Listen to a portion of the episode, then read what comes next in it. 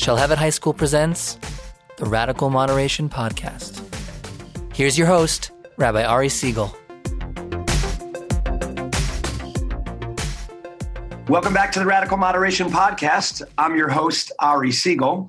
Remember, all the listeners, if you could leave us feedback, I would love if it was a five star rating, but any review is helpful. Uh, it bumps up our rankings on the iTunes list so other people can hear uh, the, the podcast. So please, again, share, uh, rate us, give us feedback. It's all helpful. We're also on social media. Our Twitter handle is at Rad Moderation, and our Facebook uh, page is facebook.com forward slash radical moderation. I am very, very pleased to be joined today by, I believe, is an old family friend of mine, of, of my family's. I mean, I, I think Rabbi Helfgot, you spent a Shabbos or two or Shabbatot at my house at some point, or you knew my older siblings. Is that true? Yes, that is true. Uh, Gershon yes. is your old Gershon's your oldest brother. So I think we were at Gush together, uh, Yeshivat Har Etzion in 1981 and 1982. So yes, we go back a long way with the Segal family. Exactly. So a, a family friend who's here, and also an incredible leader uh, in the Jewish community in in multiple settings. You're sort of a jack of all trades in many ways, or a Renaissance uh, Renaissance man in terms of your teaching and your Tanakh scholarship, and you're a shul rabbi, and you're you, you do quite a quite a number of things. Are there other things you're interested in outside of the Jewish community? Like, what are your hobbies outside of being a professional Jewish person? So I um, I actually love country music. Oh, I love country music because it's first of all I enjoy uh, much of the beat and I enjoy many of the songs and their messages, and I find it very inspiring and and moving. So uh, that's one thing that I enjoy listening to in the car in my carpool and. Not all the kids that I carpool enjoy it, but that's too bad. That's it's my carpool. Um, and uh, they listen to their own music on their you know on their phones anyway. right. Uh, um, I also uh, and I enjoy uh, I enjoy taking hikes and things of that nature, especially with my wife when we have some free time and with my family. And uh, yeah, and I I like to work out a little bit, not always as uh, as much as I should.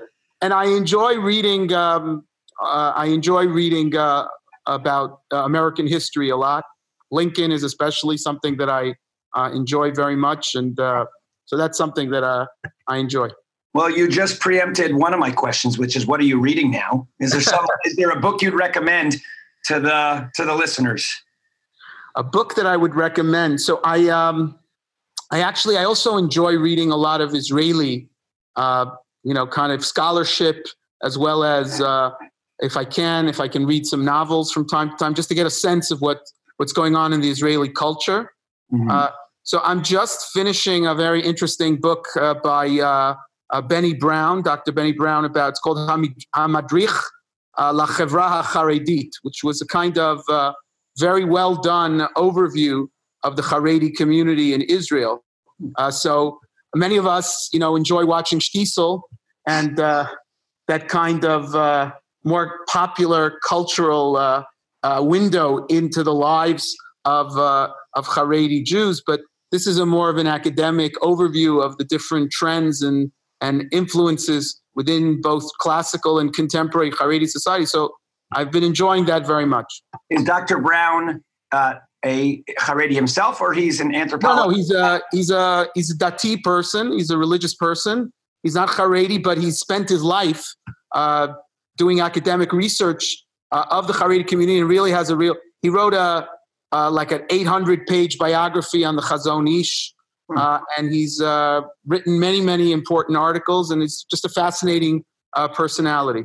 Yeah, that's pretty pretty interesting. In terms of country music, where do you fall out on the debate about you know sort of old country music versus country pop? That nowadays everything is kind of sound. Yeah. It's supposed to be countryish, but it's just pop.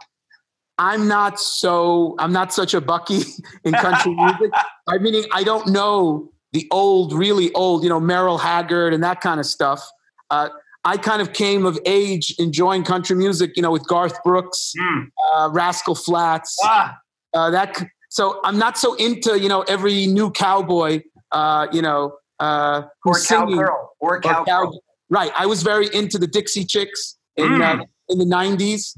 Uh, so in the 80s. So so that's I guess my sweet spot of country music. But I still enjoy some of the new music. But I'm not such a Bucky that I can tell you all the different nuances. God, a Bucky is an expert for the some of our listeners who don't I know. I apologize for not translating. No, you. By the way, you translate everything. It's wonderful. That was the first uh, thing you didn't translate. What's your favorite country song? Like, what's your best message? Garth Oh. Brooks, the Rascal Flatts. What's your best one? Yeah, I mean that's hard, you know. But you know, you know that's you know, uh, you know, "Bless the Broken Road" is a wonderful song. Mm. You know, a lot of messages. You know, um, that's very powerful. There's some very sad songs uh, by Rascal Flatts. Why about uh, suicide? I mean, there's a lot of powerful stuff sad. out there. Yeah. All right. I maybe offline we'll talk more about country music. uh, I love it. Um, I love it as well. All right. One last uh, softball question before we jump into some of really who you are and and uh, how you got to where you are. But do you drink coffee? I do not drink coffee, but I'm a very big tea drinker. Tell me more. I mean that that to me is disappointing, but I can't I can't you know I can't convince everyone of the deliciousness and uh, of coffee. What kind of tea do you drink? I drink the. I love the non-caffeinated zingers and lemon and all those different berries. I'm Ah. a berry. man. Got it. Celestial seasonings. Celestial seasonings, Wissotzky. Ah, Wissotzky. Yeah. I love it. I love it. Um, you know, there used to be this great tea uh, store. There used to be this great tea place in New York called Teavana. Um, Ah. And it, it got gobbled up by Starbucks and then disappeared off the face of the earth. I think Right. I used to love grabbing a cup of delicious, fresh, you know, loose leaf tea there. And uh, it was fantastic. And then suddenly it was gone. Starbucks bought them and then never heard from again. Right. It's the the big bad monster of capitalism. Okay. Um, tell us a little bit about yourself. What's your background, your education, your how'd you get to where you are today? Sure. So I uh, I actually was born in Argentina. I was born in Buenos Aires. Uh, my family, my mother on her on her side, on her uh, maternal side, uh, they made and they uh, left. They fled Russia after the Kishinev pogroms to uh, Argentina. Uh, my my grandfather, my great grandfather was a shochet, and he was one of the leaders of the community that. Uh, there was a whole group of Jews who were encouraged to, you know, to, to settle in uh, South America by uh, Baron Hirsch. You know, the same Baron Hirsch who set up the Memphis, they call the Memphis community from there. Sure. So, so he encouraged and he helped support uh, Jews who needed, who wanted to leave the difficulties of Russia uh, to other parts of the world. Uh, at the same time, that the Zionist movement was being created. There was also this uh, uh, safety valve. Um, my father's family comes from Warsaw in Poland. He was born in Warsaw, and his family left Poland in the 20s uh, out of uh, pov- for poverty reasons. And he also came to the United to Argentina. My mother was born in Argentina. I was born in Argentina, but it, when I was age four, my mother she was a social worker involved in the Jewish community in Argentina. She won a scholarship to do a PhD uh, from the National Council of Jewish Women. And so she and my family, we came to the United States. My mother was the second PhD from Wurzweiler uh, of Yeshiva University. Um, I think one of the last uh, PhDs that Dr. Belkin uh, was still president of Yeshiva University. Uh, we settled on the west side of Manhattan. I went to Manhattan Day School. My family was not fully observant uh, when we came to the United States, but I became uh, very uh, engaged uh, by the at Manhattan Day School. I'm kind of a poster child of the success of the day school movement. Who Uh, was, in your most, who was your most powerful teacher there? Who was the the most powerful teacher who I till till today I still keep in touch with from time to time was Rabbi Chaim Gold, who was a a master uh, teacher, uh, fifth grade, sixth grade, seventh grade, eighth grade, um, and he influenced me and impacted me as well as when I became a teacher as well. Um, he had such a personality and a magnetic personality, but also tremendous love and care for his students. Um, and uh, so I grew up there. I also grew up, so that was one of my main influences. I also grew up in Lincoln Square Synagogue at the height of uh, Rabbi Riskin's, uh, you know, uh, success and uh, impact on the West Side, and he became a very strong influence on me uh, as well. Um, I grew up in Lincoln Square Synagogue. I was, I went to the youth groups when they were very active. I eventually became a youth leader there, and so a lot of things were very. Uh, I was very impacted. I went to uh, MTA, uh, Yeshiva University's high school, and then I studied. When I completed MTA, I studied in Yeshivat Har Etzion for two and a half years, and I became very close to uh, Rav Lichtenstein, Zichron Levracha, uh, blessed memory, and Rav Amital of blessed memory, and that had a profound impact on me and uh, influenced very much my career path. I went to Yeshiva University. I studied philosophy and English, and eventually uh, went for a rabbinical ordination as well as for uh, a master's in education. And I went, uh, I went right away into Jewish education. I worked in over the last 30 years in the world of Jewish education. I've worked in many different high schools uh, and many different uh, settings in the metropolitan area. I also got involved very much in uh, adult education. I taught at Drisha. Uh, I taught for Wexner over the years in different uh, programs. Uh, and I also have had the opportunity, I taught at YCT, Rabbinical School, in the mid 2000s. I taught there for, for full time for a, a stint helping shape rabbinical students. And I also had the great pleasure of helping found uh, Maayanot, uh, the yeshiva high school for girls in Teaneck, New Jersey, in the late uh, in the late uh, 20th century, I guess we call it, the 1990s. And then, uh, and then about 10 years ago, I also, be, I, uh, my family and I moved to the suburbs. We were living in uh, New York City. I'm in Manhattan. And we moved to the suburbs, and I became the rabbi 10 years ago of a uh, shul, of a synagogue in uh, Teaneck, New Jersey. Um, is there anything you have not done? Because that is pretty unbelievable. You're also the pre- Are you still the president of the International Rabbinic Fellowship? Yes, uh, two years ago, I became the president of the International Rabbinic Fellowship. I'm still a member of the Rabbinical Council of America, of many other organizations, and um, yeah, uh, two years ago, I became a mem- uh, I became the president, and uh, hopefully, I have, I have well, one more year on my sentence. Why is it that everyone makes that joke about every presidency? Uh, come on, yeah, so bad yeah, it's not so bad, but uh, yeah. You're happy to pass on the torch to somebody else. In a year, I will. In a year and a, and a half, yeah. In a year, I will pass on the torch. Yes. Sharing is caring. What? So maybe um, share why why why are you so doing so many things? Why you're a super rabbi? You're like there's it, why? Well, I, what, what, drives? I mean, the cynical answer would be, you know, you got to put food on the table and pay for yeshiva tuition. But in addition to that, um, I I enjoy a lot of different areas. I enjoy teaching kids. Uh, I enjoy interacting with adults. I enjoy scholarship. I enjoy helping uh, shape the next generation of rabbis. I like to be involved in the, the discourse of the modern Orthodox community. I've always been interested in that. I've I was from an early age. I was brought in by a lot of people who shared with me, wanted me as a young person to be involved in uh, conferences and, and, and think tanks. And I was given lots of wonderful opportunities. And, and I was taught by, by Rebbeim, by teachers who very much encouraged uh, their students to get involved and not just sit in the ivory tower. And so um, I enjoy learning Torah very much on all levels Tanakh, uh, Bible, Talmud, uh, Jewish law, but I also enjoy interacting with people. So it's it's been a lot of cross section of touching many bases in my life. For me, in my professional life, and again, I'm I'm just the moderator here, so I don't usually interject my uh, feelings or experience, but on this kind of thing, I'm happy to. I'm I'm much more of like drilling down into one particular thing that I love. I mean, I like being involved in some other things. Um, it's interesting to hear how you speak in such a i mean it's really beautiful and such a fulfilled way like of all of these different channels and different pieces of you that you're able to uh, share with others uh, and give those talents you know expression in so many different ways. It's actually uh, it's like a different model which is it's remarkable. I appreciate the kind words. Thank you.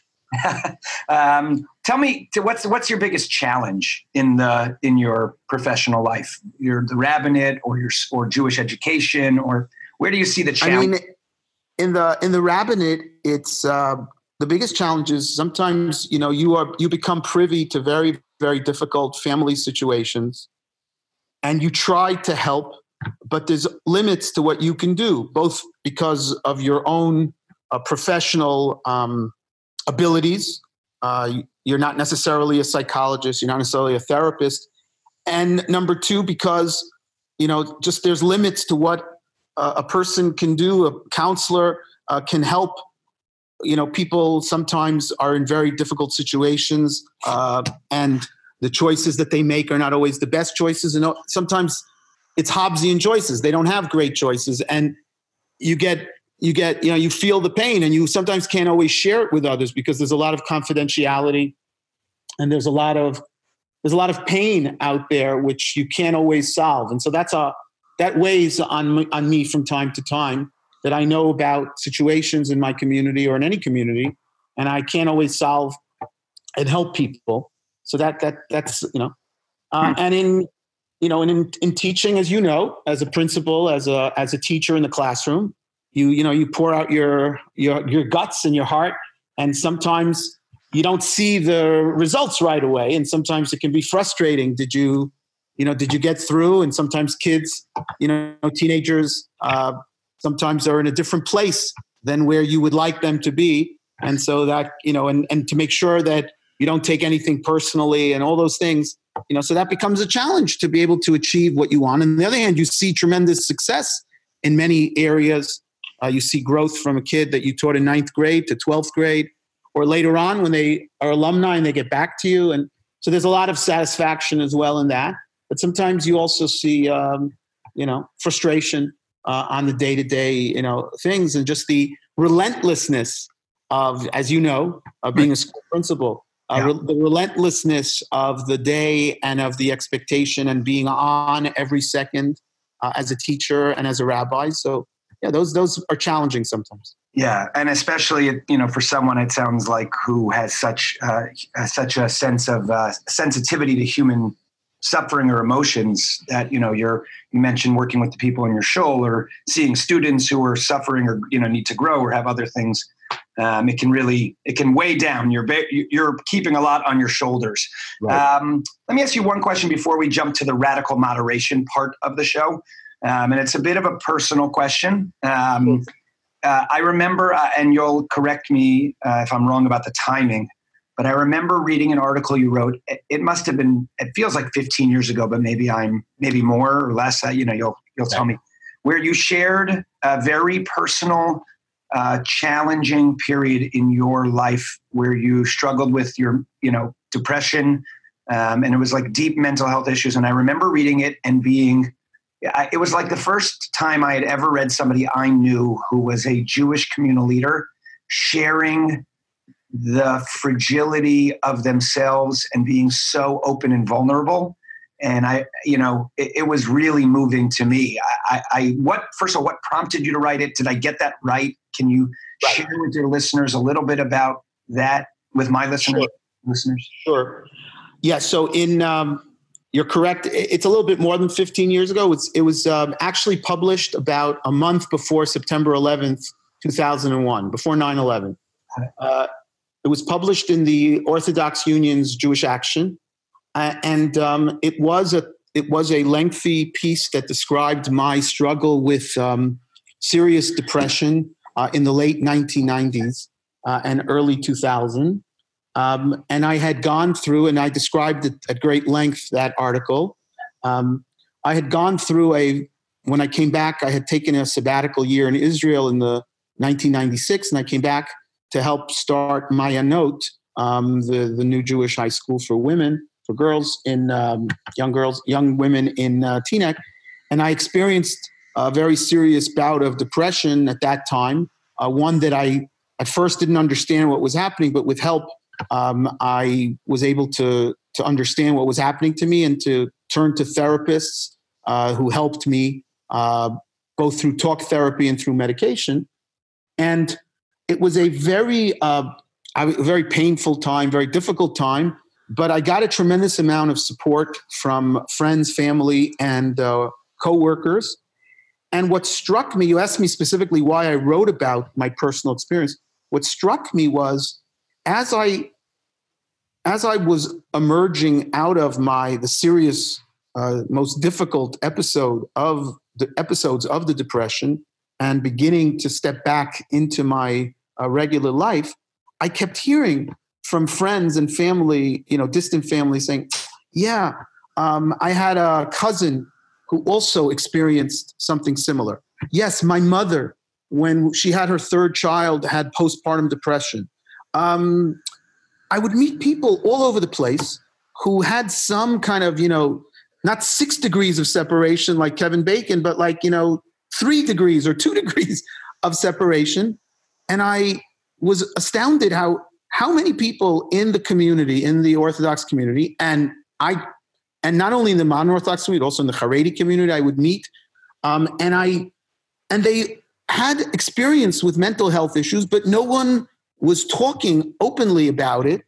And in fact, in some parts of the more a traditional community, people were not talking about it at all, and there was this kind of stigma to getting help, getting therapy, uh, talking about uh, and and it seemed to me crazy. I mean, that was the only word I thought to myself when I was emerging out of this. I said, I went through this very, very difficult, two very difficult episodes uh, at that time uh, of of clinical depression, and people in our community are experiencing it, and no one is talking about it honestly, openly, giving people uh, direction, talking about how to talk to a friend who's in in depression.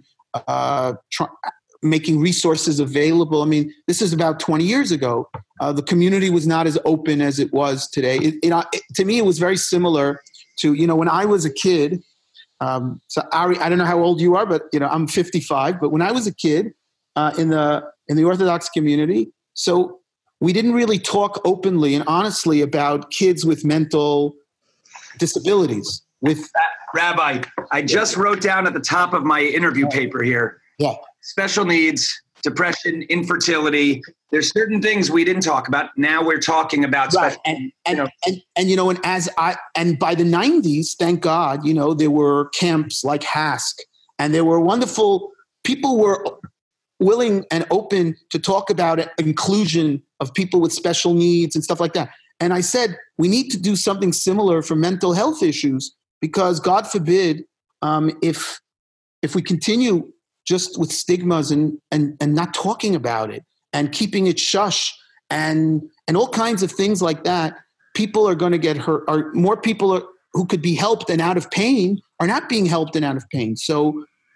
so i decided if i can help if if the more people who can talk openly about it the lower the stigma will become. And maybe if i write an article about it then other people will write. And and we had a conference around the same time I published the article, and I had other people talk about their experiences, and we had like 400 people come, mm. and it was like, and it was like this was, and that was the goal to have more open conversation, less to to begin the process of less stigma. I can't say that there's no stigma anymore attached to it, but that just like when people have cancer, God forbid, or diabetes, and they have to take some time out to, to get treatment. Everyone understands it and everyone is sympathetic and empathetic. And so, too, when it comes to mental health issues, that should be the reaction.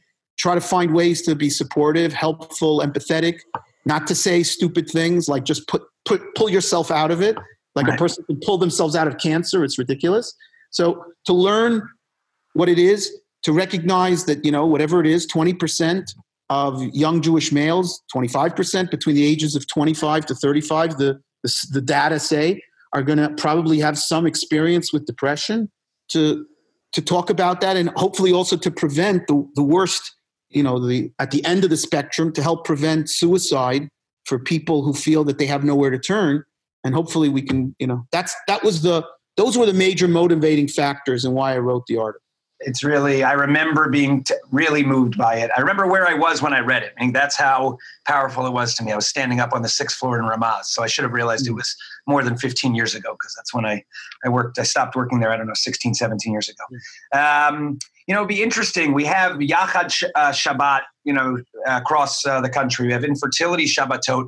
I don't know is there a mental health uh, so, Shabbos for synagogues orthodox synagogues or broadly?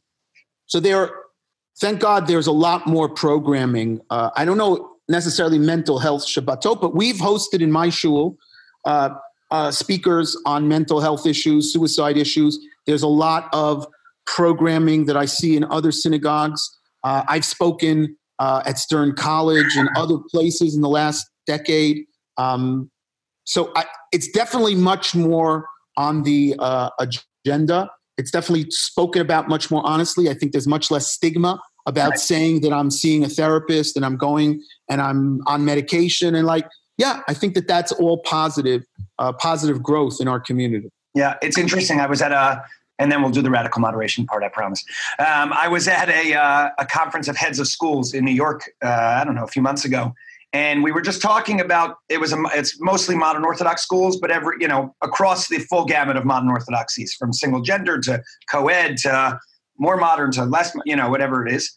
Um, every single school uh, commented that sort of like having a guidance counselor in a school is, is, is must. It's a must, and even to the point where we were saying um, the schools in Israel need to have guidance counselors, meaning yes. maybe we can't send our young people who are 19 and in, you know, super impressionable and now for the first time on their own and, you know, without the support of their parents, any of these issues that were uh, bubbling up under the surface, but at least under control. You go to Israel and they're just gonna, you know, ex- get exacerbated and, and, and, and, you know, in a, like a kettle.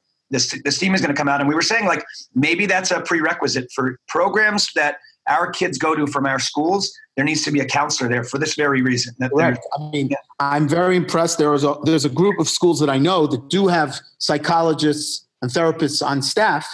And one of the nice things I've also seen in the last few years is that many of the I what I would consider the good uh, modern Orthodox camps have added uh, psychologists to the staff of the summer camps. Oh, that's true. Uh, who are there both in terms of training the the um, the staff during the week or the orientation, but also stay, uh, you know, during the course of the summer or are there for a significant part, you know, or maybe come up every every you know every week for two or three days and stay and deal with some of the challenges. So uh, it's a very it's a very important thing, and more schools should you know in Israel and camps. I think definitely need to have it as well, just like schools have school psychologists. Yeah. Okay, let's get to some radical moderation. Um, you've been particularly outspoken about increasing the role of women in halachic Judaism and halachic communities. Um, and obviously, this can express itself in lots of different ways. So, I guess my question to you is you know, women in places where they're not having giving shiurim, they can give shiurim. In some shuls, they're already giving shiurim. We can get, you know, they want more in terms of uh, presence at the, at the, you know, at, on the bima, basically. Mm-hmm. Uh, what, what are your what what motivates you to to be so passionate about this? What are your goals for it? What would you see as an ideal system for uh, women's leadership in the Orthodox community? So again, I think that um, you know we start. I think the starting point that we have to start with is that uh, God created both men and women uh, equally, um, and in the in the ability and the desire and the commandedness of being of serving God, of being what we call in Hebrew Ovdei Hashem. That everybody stands as a religious individual. I believe every person stands before God as a someone called, someone who is called upon to be a servant of God and has tremendous opportunities. We're all created in God's image, and we all have opportunities. And those opportunities may express themselves here and there differently, but we all have opportunities. And thank God we live in an age, and I see this as part of the divine uh, manifestation in history, a la Rav Kook, who saw many phenomenon uh, in history as manifestations of God's hand in history, uh, all kinds of modern uh, uh, things that are happening. The fact is, today, uh, women are tremendously educated, and women have an opportunity to participate in our civic life, in our uh, religious life, in our communal life, in our political life. And some very talented women, uh, and many talented women, have the opportunity to also play leadership roles to help nurture the next generation, to help teach. And we should not and we should not be, so to speak, shooting ourselves in the foot and not taking advantage of 50% of our talent pool of the people who've been educated in our uh, institutions, who have tremendous passion for God, for Judaism, for Torah, for passing it on, who have tremendous abilities, and we have to find ways uh, of, of, of, of, incorporating them uh, into our uh, into our structure. Even though traditionally it's been done, but a lot of things traditionally haven't been done. That doesn't mean that we don't do them anymore. A hundred years ago, you, you know, your great grandparents and my great grandparents never heard of a bat mitzvah. It was unheard of. Uh, but thank God, you know, as women feel more uh, part of the community and part of uh, playing a role uh, religiously, we've created those rituals in a way that work and fit within our uh, halachic uh, parameters. And so I believe very strongly that um, within you know defined halachic parameters, we need to be very. We need to. If you ask me my default position, my default position on this issue is um, without getting into the political issues, but unless there's an explicit prohibition, I really believe that we need to, uh, you know, create opportunities as much as possible for women to be uh, involved uh, in sharing Torah, uh, helping guide uh, people pastorally, religiously, in any way, shape, or form in the community uh, and uh, and will only be blessed by their contributions. So let me play a little. I, I happen to agree, but let me play a little devil's advocate here of someone who would, you know, uh, would let's say be a, uh, a, different part of the Orthodox community on this view. They would say, "Of course, I agree with Rabbi Helfgot. Women are incredible in our community. The Rebbitzin gives shiurim. She plays a pastoral role.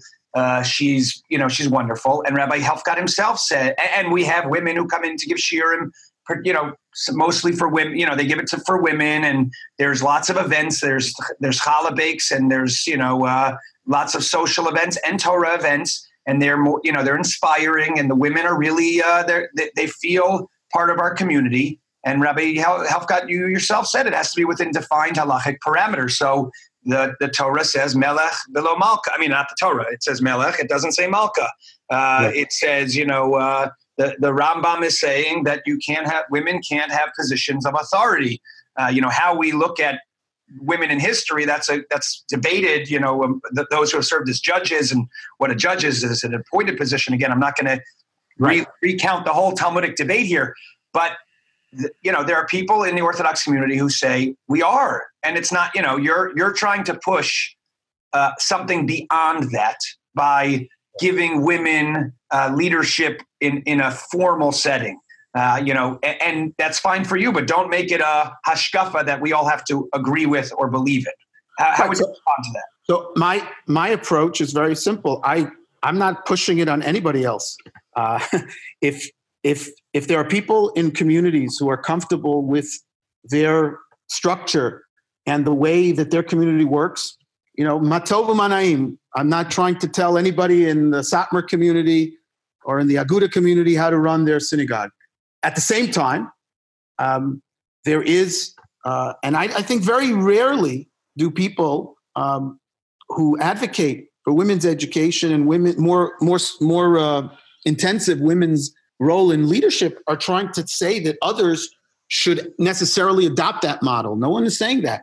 However, there are in communities and in uh, settings, in schools and shuls, where it is a different perspective, where women are not satisfied with the challah and with the, uh, or, you know, just as taking it as an example, uh, are not satisfied in terms of their spiritual hunger and in terms of their uh, fulfilling their spiritual destiny and in terms of what the needs of their community are and in terms of impacting on the young women who are also learning Talmud, are also involved in the Jewish community and going to Minyan, etc. Um, in those communities, I think that at the same time, um, respect should be given that it may not be for my community, but other communities should not be denounced, should not be attacked, but given the space uh, to follow their halachic lights and to follow their halachic understanding and to create space to include uh, women in spiritual leadership roles, and uh, and to be able to live in harmony uh, with the diversity, just like we have diversity on many other areas within the Orthodox community, and to be able to live, you know, in harmony with that. I also I just wanted to mention, yeah. as you said, this is not the place to have a long Talmudic uh, discussion. yeah. So, but I I have written about the topic that you raised uh, on a blog myself uh, about 10 years ago. I wrote about this topic, and many others have raised the topic. I will just mention very quickly one line.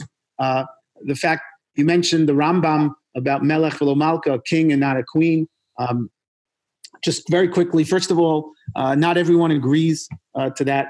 Uh, Maimonidean statement being taken beyond the confines of that limited issue, number one. Number two, uh, many, many medieval commentaries note that in a community where it's not about an appointed um, uh, position, but it's a, a, community which is run democratically, like our communities, where people are voted in um, to be accepted upon themselves. It's, this whole thing is a totally different uh, ball game.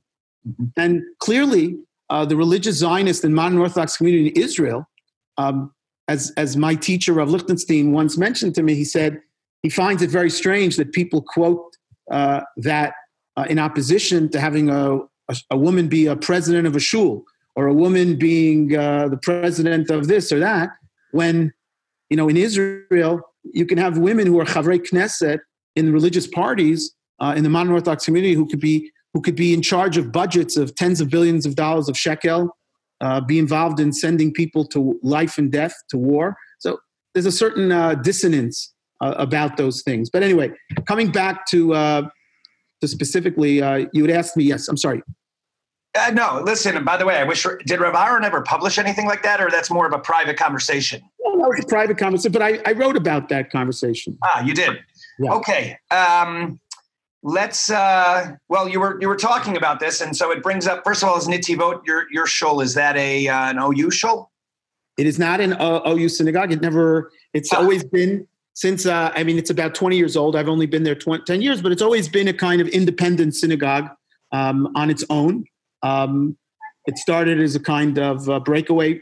Uh, two different groups in the community who wanted to, who knew each other, wanted to come together and create something new. Um, and uh, it formally became modern Orthodox synagogue about 10 years ago when I, you know, right before I came. So, yeah. Got it. So, can you share with us uh, a little bit about what happened with the Rabbinical Council of Bergen County. I know that I believe you were a part of it, or the show was a part of it, and now you're not. No, I'm still no, no. That's incorrect. Uh, yeah, good, good, good. Correct me, please. Information. I'm uh, I'm uh, still a very active part of the Rabbinical Council of Bergen County. Um, my synagogue uh, has always been in the forefront of women's uh, involvement uh, in Jewish life uh, in Bergen County. We have uh, on Simchat Torah, we have women who also receive a Torah for hakafot, for dancing with the Torah. Uh, we've always had uh, we've had women presidents of our synagogue, uh, and uh, for the last two years, we also began. Um, we had an internship program where we had um, very talented women who would come to the synagogue about once a month. they actually lived in other communities, uh, but we're studying uh, at Yeshivat Maharat uh, for, for ordination. And they were interns. They gave drashot, they gave sermons, they gave shiurim, and they were involved in the life of the community. Um, and um, this past year, there was a, an article in the in the Jewish newspapers about it earlier in the year, and some of my colleagues on the rabbinical council took issue. Uh, they felt that uh, this was uh, uh, training. Uh, this was uh, supporting the idea of women rabbis, which they uh, Uh, felt was uh, beyond the pale of what a modern Orthodox synagogue uh, should have, and that they felt that they were implicated by that, uh, and they felt that therefore they did not want that to be the, and therefore they, the majority passed a motion that you know that in the future uh, that should not happen. That uh, women should not be given rabbinic titles or or be internship or be a synagogue in the rabbinical council. A rabbi in the rabbinical council can't have that as part of his synagogue. And so there was a big controversy about it, but I think that we've been able to move beyond that. We're uh, in the process of uh, solving the, the issue. And again, I don't want to make more of it. Um, many of many of my colleagues are very dear friends. I I respect uh, their sincerity. I respect their points of view. I disagreed uh, with them both on substantive grounds and also procedural grounds. I expressed my disagreement in public and as well as privately. And we're working out a way to move forward in a positive way for communal harmony. And that's, I think, the best the best thing that we can say. It sounds like an important model for the rest of the world and country. I don't think there's enough of that. It, it seems like when these kinds of things happen, it's often sound bites and press pieces and everybody fighting loudly rather than the, you know, humble but but but a forceful discussion and debate among colleagues who disagree forcefully but respect each other. You know, I think we probably need a little bit more of that. Um, and unfortunately, maybe well, maybe fortunately, people can look towards this. All right, last question, and then we'll uh, we'll say goodbye to you and let you go on your way.